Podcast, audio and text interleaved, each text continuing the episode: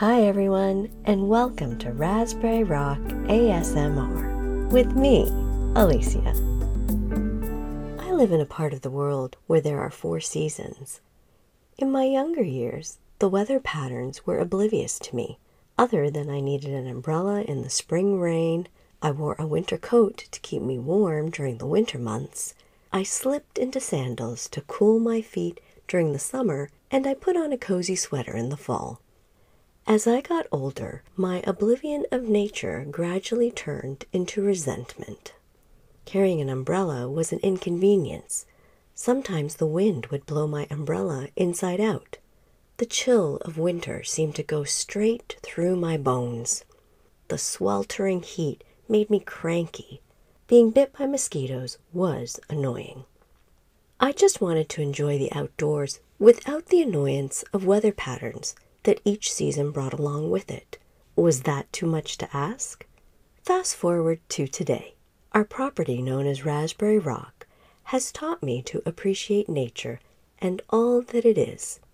Seasons come and go, and while I may not like sub zero temperatures, I can find much to appreciate and actually like the seasons rather than dislike them. I remember last February I was at the cabin and it was a beautiful sunny day, but I had no desire to step outside and was quite content to sit in front of the fire. I simply do not like the cold, wintry weather. However, I had brought up my new snowshoes to the cabin and I really wanted to see how they worked trekking across the beaver pond. Clearly, the only way I was going to find out was to go outside.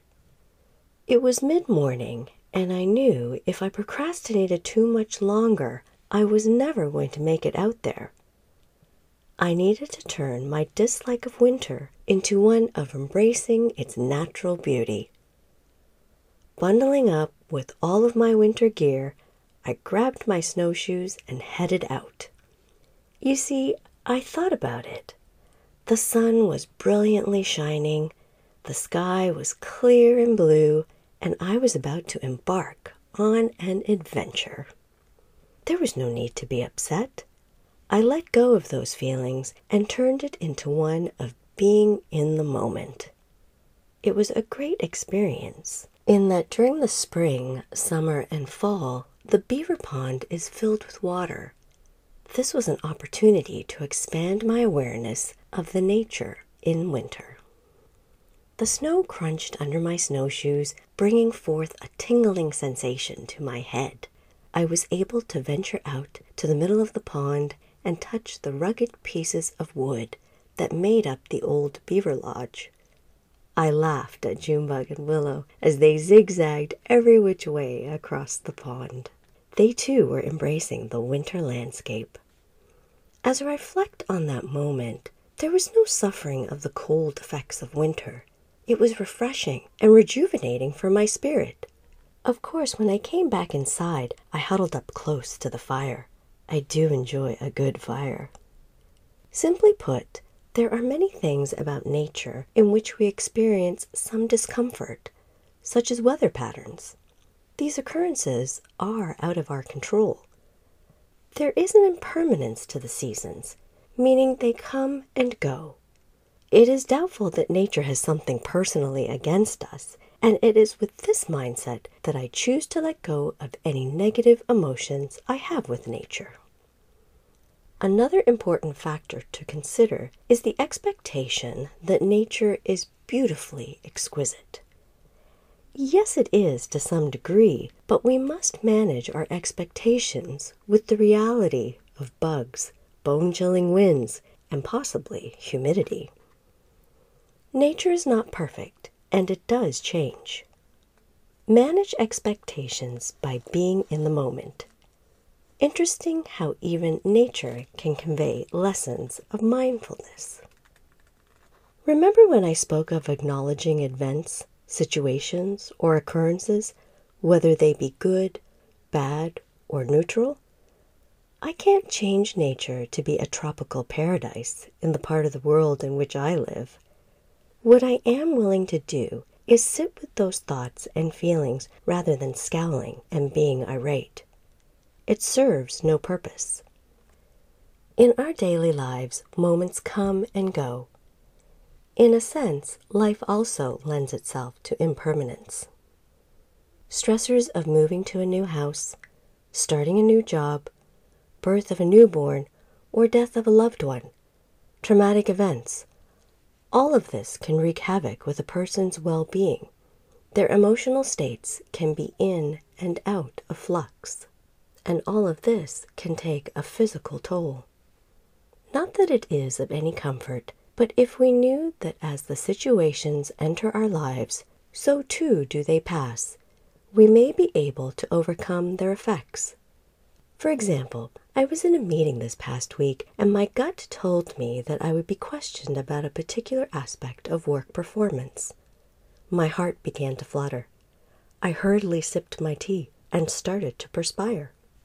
In that moment, my inner voice spoke saying quietly, You are feeling anxious. Acknowledge these feelings.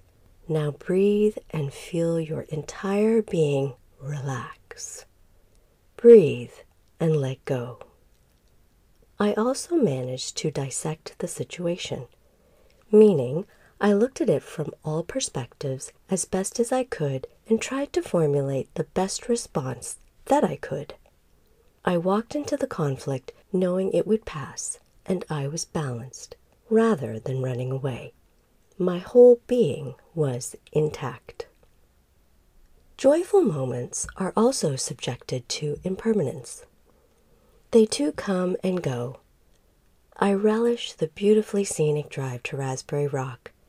I take in the countryside, the movement of people through the small towns I drive through, and everything else I happen to notice. There is a point along the drive in which I get a bit morose, as I know in a few days I will be traveling this exact same route to return to the city. It is during these moments that I tell myself to savor all that Raspberry Rock has to offer. While I would prefer happy moments to last forever, I can now begin to understand how accepting impermanence helps cultivate positive well being. Did you know that impermanence is a Buddhist concept?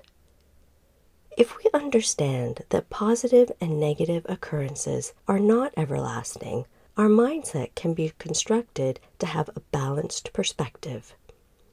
With this outlook, impermanence encourages us to not remain stuck in those situations that cause us unease and also to truly enjoy those times of happiness Think of impermanence as a possible coping mechanism that can assist in promoting a calm and relaxed mind. Last year, a dear friend of mine, who was also a work colleague, relocated a fair distance away. I was of mixed emotions when I found out. There would be no more lunchtime walks, the occasional dinner, or seeing a friendly smiling face in the hallway. My wonderful friend was physically leaving me. My mind proceeded down the road of why is it always the good people that live my life? Or why does this always happen to me? These negative emotions were of no help to me.